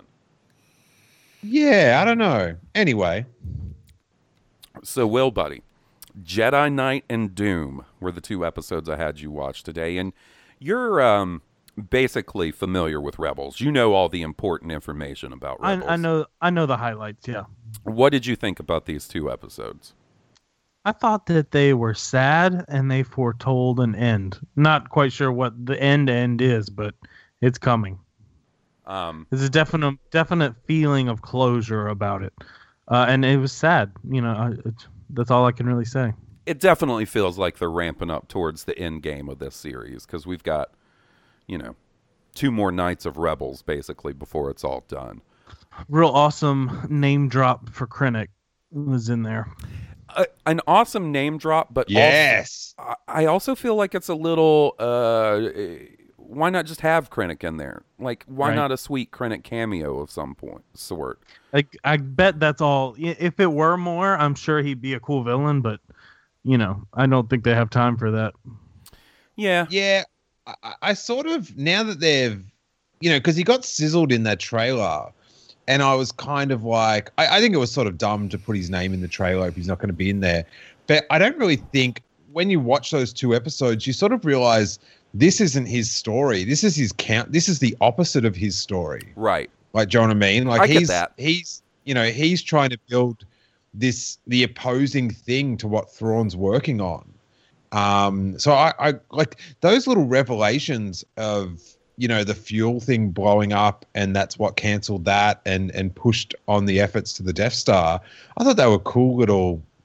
You know, I'm pretty judgmental of the little connections, but I, I actually found that I I thought it they they slided that in pretty uh, swiftly. I, I felt the same way. I thought it was neat and appropriate the way it was done because it's in like in and the way it's all tied in. You know, that's how Kanan com- accomplishes the mission, which shuts down Thrawn Thrawn's whole plans for the Defender fleet, I guess, uh, and gives the go ahead for the Stardust. You know, like Yeah, I thought the story element was really cool. I just what like sets the see. gears in motion. Yeah, yeah. I would have just liked to have seen Krennic. Um, but what's Steele saying makes a you know total sense. It's just I'm one of those guys that unless it's like a Ponda Baba cameo, um, I'm sort of down for any characters that they can work in to sort of tie things together. You know what? I'm down for Krennic in there as long as it's Ben Mendelsohn doing his voice. They're really good about doing that on Rebels, as far as getting the when they can getting the actors that portrayed that character to do the voice. I mean, Ian McDiarmid's coming back to do the Emperor. That's a pretty big deal, I think. Um, you know, Frank Oz as Yoda, uh, Forest Whitaker as Saw, Billy Dee as Lando. It was so weird to hear Ian McDiarmid say Ezra Bridger. Right? Do you think? Right? That is weird. Do you think he went in and who was and was like, who the fuck is Ezra Bridger? Or you know, It's, do they um, it's DJ from the new film. What did you think, Steele, about the episodes? Um, the the first one was maybe my favorite episode that they've done. I thought it was awesome. I thought the way um, Kanan died was was really cool. Um, you know, pushing back the explosion and Hera. Um, you know, I thought maybe a little bit weird that like Ezra was sort of I don't know, kind of just standing there or just sitting there or something. That was because he was on the ship, yeah, Yeah, and you know, yeah, I know what you mean. Like he didn't really. He just sort of stood there and let it happen. I can understand Yeah. thinking that's a little weird. Um, But um, yeah, a little nitpick that. But I, I, you know, I, I wasn't ready to. Like, I was more emotional about it than I thought I would be. Like, you know, just it was like it was a very noble end. Um, and then the next episode I thought was pretty good, but Zeb, like, they just don't know what that character is. Like, his his best friend has died, and then he sees this whatever the Warwick Davis character is, and he's like Scooby Dooing. Like he's like, oh, the eyes are scary. And then two minutes later, he's beating him to a pulp, which was like pretty funny. But just the the character swings just were not true to anyone that had just you know, you think you'd be like he's crying about how this dude's creepy. It's like, shouldn't you be amped up that your friend, you know, just died? And then and then all of a sudden he is, and he's like beating him up, and it's it's uneven. it's like it's like two different characters. And, then the whole thing, how they sent him back painted, was just like, just let him get away. Like it was so flaccid. And if that character comes back and does something bad to them in the future, it's just like you guys are idiots. Yeah, it's kind of like a whole Batman thing. Like, I'll beat the shit out of you, but I will not kill you. Yeah, it just like they just sort of had him get away or something like that. The whole just like we're just sending you back and it's a goofy prank. yeah. It, Um it, when you compare, like, when you sit down and watch them together, it's like, okay, they just did something pretty heavy. Like, I thought, you know, the Jedi Knight episode was pretty excellent. I thought Kanan was great. I thought Hera was great. Like, honestly, I have really no complaints about any of the characters in that episode. Um, and then right after that, they're like, oh, we're going to send them a message. We're going to paint this guy. This is what you get. You killed our friend. We're going to paint your friend. I get that. I get the, uh, like, it's a little weird. It's a little uneven, sort of the emotions that Zeb specifically seems to go through in that episode.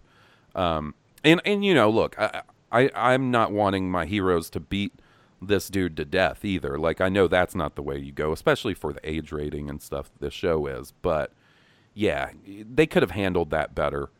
Absolutely. I'll beat Like- him up and throw him in a garbage chute. That'd be better than sending him back painted. oh, no more garbage shoots, please. Um just maybe if he was like beating him up and then Sabine said stop and then you know they sort of you know had some emotional moment and he just like scooted away then like but yeah just the pain it just seemed a bit too It was kidding. like office prank sort of thing This is how we're gonna get back at you. It's like what you do to your friend when he passes out at your house after a party. You draw over him with Sharpie Yeah, and shit. get like, him. Cat fixing. just get oh man that is yeah just get some giant dicks going across those foreheads Right. and Giant space penises all over his face. Oh, space penis. You're talking to me. You're talking to me. Hey, um, you didn't do the business at the front. I, I was, I was ready to I- listen to was- Will get all excited. I thought he was gonna give the business at the end. Usually, when when we have such important people like yourself on, Hawes will give the business. I get at too the end. excited when we have guests on. It happens every time we have a guest on, and I'm like, "Oh, I'm so excited to talk. I'm not going to promote." Um, jeez, I didn't even realize it happened. That's fine. We'll keep it for the end. All right, all right. I'll save it up. Keep it to the end. I, I, the only, the only reason I remember is just because Will always gets like, It's one of my favorite parts. It's one of the fa- one of my favorite parts of the show is Hawes's business. I love it. I can't get enough of it. I, uh, I'm not as scared to admit it. I tell you, nothing. well, let, let, let's hope that, um, I, like I hope, I hope the best for the the podcast, and I, I wish you all the success in the world, Thank you you. guys. I, I love it, but, um, I, I worry that if you ever like got you know, you had advertisers and they wanted to advertise the new visual dictionary at the start of the show. Mm-hmm. And that Will's like, oh, give us the business. What's in the business? and Hawes is like, well, I got to talk about my VD. It's like, Will's like, oh, that's good business. Oh, Yeah. that's good. That's great business. Oh man. Um advertisers. Shoo. I don't know, man. I don't know that we're advertiser friendly. It's like the adpocalypse on YouTube. Um There's speaking somebody that'll endorse us. speaking of which, our buddy Steele here has been producing content on YouTube. Pretty impressive rate, I gotta say, buddy. Um, I'm liking what you're doing with the YouTube. So, um, our listeners, if if you're a YouTube aficionado like myself, poor Will, whenever he comes to visit, it's like I have a list of YouTube videos I have to show him. The poor dude, and he's got to sit down while I show him ridiculous shit on YouTube. It's like chat roulette, a funny video, funny random shit. Uh, anyways, you guys should go check that out. Steele Wars on YouTube. Lots of stuff to check out. I really like the video format you're doing for like with the Bresnikan in- interview. You did sort of a condensed version on YouTube, and you could listen to the whole version on, um, uh, you know, on the iTunes feed. So I thought that was really cool. Yeah. Cheers, man. Yeah, I'm just sort of just getting the hang of how to edit it and it not take too long to get up. But um, the Bresnikan one was actually meant to be the same length, but I didn't realize how quickly the battery ran out. So I had to like charge the battery for half or 20 minutes of the podcast. But I've, I now own two batteries, guys. So uh, checkmate energy. Professional. Hey, did you? d uh, maybe if you don't want to give this away, that's fine. Uh, did you video the Mendo podcast? No. Okay. No. Okay. Um, yeah. Uh, I, I he did video a thing at the end, like that we'll have on YouTube, just a little sizzle. Okay. cool. Um, but uh, yeah, because you know he it, it was it was just I didn't want to um push the friendship with that and uh, just get his dulcet tones down. Fair enough. Very understandable. Um, so yeah, like I said, I, I liked the first episode very, very much. The second episode I liked, but didn't necessarily love. I felt like it was basically the the calm before the storm. You know, you need that one sort of last episode to establish and set them on the course towards the finale. Um, and I think the finale is going to get pretty weird. I think there's going to be some weird stuff going forward. It, it's already getting sort of weird in parts. Oh man, I've been told I'm gonna hate next week. Uh, see, I was wondering that because, um, you know, I know your sort of feelings on the weirder side of the Star Wars anim- animation, basically like the Mortis type stuff, you know. Um, and you're not that big of a fan. I really like Mortis. I think it's just whether, you know, I think it, it comes down to like, do you like the really weird stuff in Star Wars or do you want, you know, a different type of Star Wars? You know, everybody's got different tastes. Uh, that being said, weird Star Wars doesn't always work well, work out well, even for me. But uh, yeah, from the trailer that we got for this last half of the season and the like previews of what's coming up, it does look like it might be getting a little weird. So, yeah, buddy, I, I was wondering that myself for you. Yeah, I just I don't know, and I I'm just worried everyone's going to turn into an animal or something. It's Uh, and like is is Ahsoka coming back? I don't know. Like, I think so, but I can't say for sure. Like, you know, Dave Filoni has spent the ensuing years since the end of season two basically teasing that, whether it be changing shirts in the middle of a panel or giving vague answers to Q and A questions. Um, but it's I want to say yes. If I had to guess, and and you're gonna hate this, Yeah. if I had to guess, Ezra is going to find some way in that Jedi temple on Lothal to go to Mortis or some weird intradimensional reality in Star Wars, and we'll meet up with Ahsoka there. Yeah. Ugh. Um, yeah, that that's sort of like part of the reason I enjoyed this week so much was I'm sort of going into it just going, well, I don't like this sort of like I, I think it's going to get mystical. I don't really enjoy that. Right. So, like, Well- what's the point of like getting so worked up about it? What? uh So I've I, you know I've heard you specifically mention that Mortis isn't really your thing. What did you think about the last Yoda arc in the Clone Wars? The the you know in the season six sort of half season they put out on Netflix. Um, that ends with that like three or four episode Yoda arc. How'd you did you like that or not really? Um, I can't really recall what happened in it to be honest. There's there's some weird like there there's the one thing where Yoda sort of sees the dark version of himself. If you remember that, um, he meets those oh, weird. yeah. I- yeah, I, I wasn't too into the, his um when he met the Gollum Yoda. I, I yeah, I don't know. I, I sort of I think I just put it out of my mind. I This is the first I've thought about it in like two years. Like, Thanks. no, that thanks. doesn't happen in my head. that's Captain. great. Thank you very much. Um, Yeah, yeah, yeah, yeah, yeah. Yeah, I thought it was a little bit goofy. fair enough. You know, um, Will, have you seen that arc, that Yoda arc that ends the Clone Wars? I feel like I have. I think, think it's been a long time. They sort of go over like the whole Sifo Dyas thing and that, and Yeah. he goes on like this spirit journey.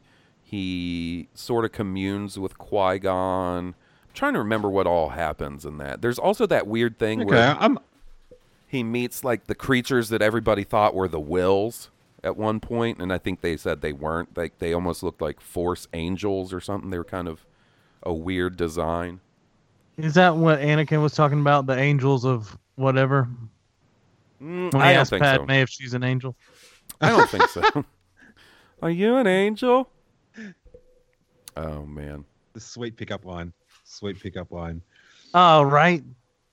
And the balls of a nine year old kid. Are you an angel? man i Did it didn't have- hurt when you fell? Um, did you guys hear the sort of rumors that are cropping up about the possible next animated series Oh, no. What?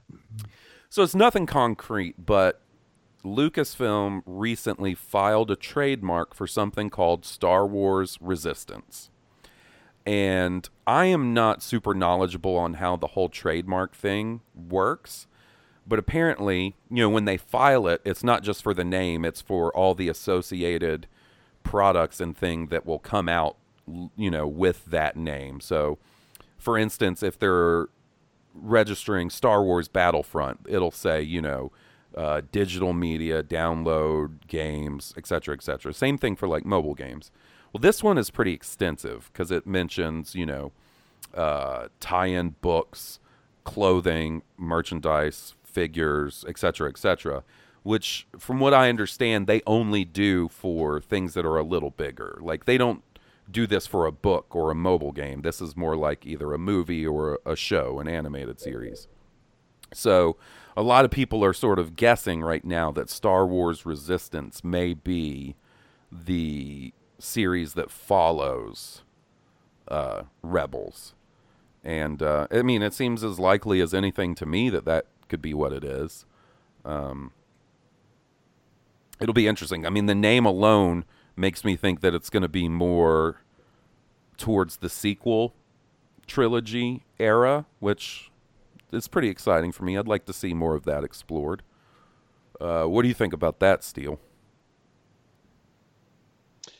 Yeah, well, from what I've been told, they they registered the name in a more uh, widespread way than you would just for a video game. But um, it would be cool, man. It would be awesome if you know. Imagine if it was sort of like the Clone Wars, you know, version for the sequel trilogy between you know episodes eight and nine, maybe. But you know, it's just you know, pick what you want at the moment. You've got a trademark name, and Right. you know, it might be a promotion for like a toothpaste company, and they're resisting plaque. Who knows? That would be quite the twist.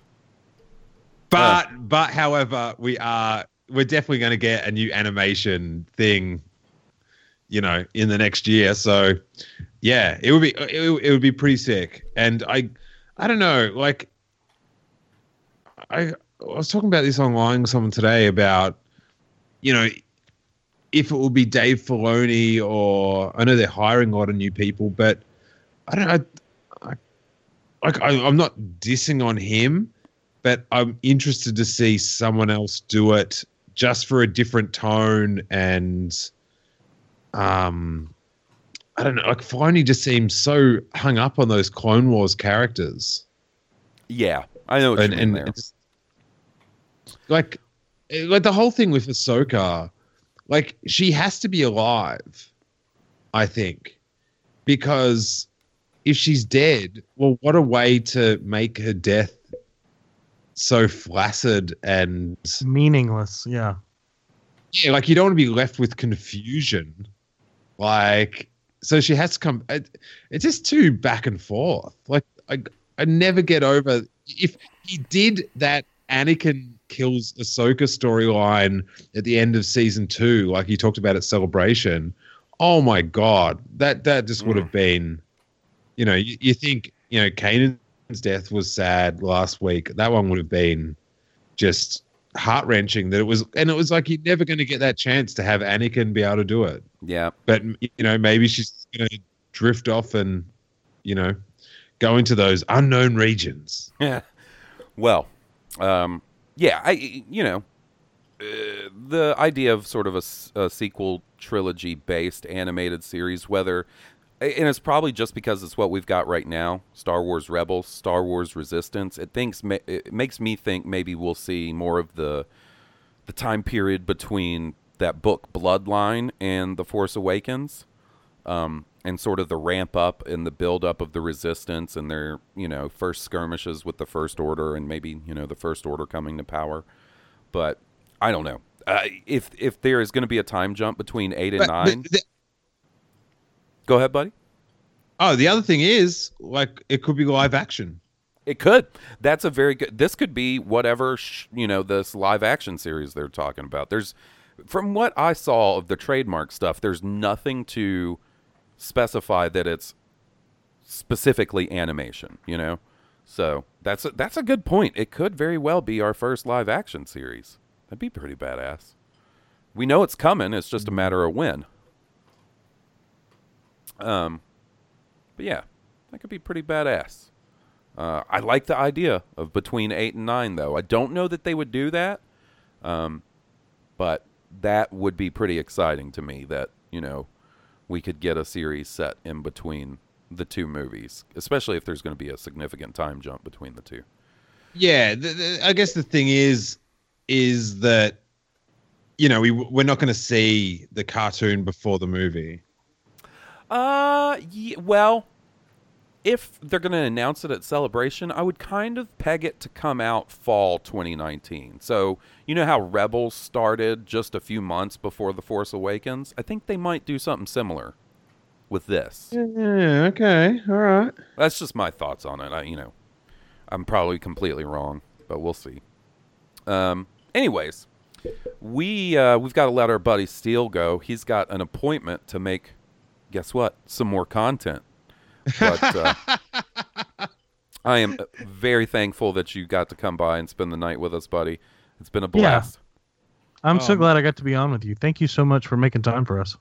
Oh, my like the only bummer about it is that I've got one less podcast to listen to next week because I always always normally like hit this one over the weekend if I get a little uh a little break in um my you know weekend life. But yeah, I, I love listening to the podcast. So it's an honor to be on for sure. And um yeah, it was good to be on with Will. I, it was weird because I was talking about it with Hawes. I was like, I don't know. Have I been on with Will? I can't. It's hard because I listen to him talk every week, and right. I can't remember if he's talking to me or everyone. So that's like it's like the weirdness of of all this, the, The intimacy of a podcast. Yeah, yeah, yeah. But um, yeah, you have to come to celebration. You have to stop um letting the bearded one take all the glory from the podcast, mate. No, hey, it's he not deserves. on. It's not on purpose. I, I try to get Will to come to do all these fun things. He's a busy guy. He's got a lot of responsibilities. I'm um, working on it. Anyways, buddy, before we let you go and I give our business, I guess, why don't you uh, why don't you tell our good listeners, in case they don't know you, you've got some podcasts, you've got some live shows coming up, you've got your Patreon. Why don't you fill them in on all that good stuff? Uh, yeah, if you're in LA, we're doing a Rebel sort of um, end of season wrap up panel uh, at Scum and Villainy on the 10th of March in Hollywood. If you're in Australia, I'll be doing the Easter weekend of the doing like live podcasts uh, at the Melbourne International Comedy Festival. And I can't remember the date. I think it's the 26th of May. We're doing a solo reaction panel, which it's like the couple days after Solo comes out at Scum and Villainy. And and Hawes Burkhart himself will be a guest on that panel. So that's pretty exciting. hey. Yeah, there you go, guys. I look at me. I'm a company man. I keep that shit secret. Steele just spilled his own beans, my man.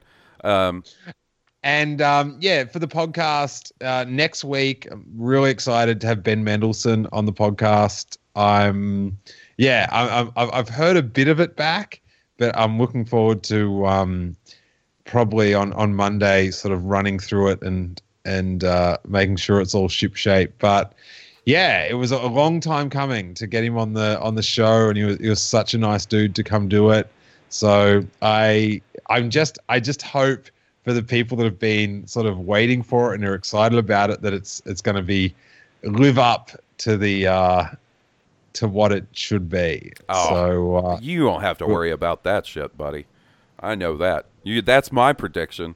Put that in the Steele Wars call-in show.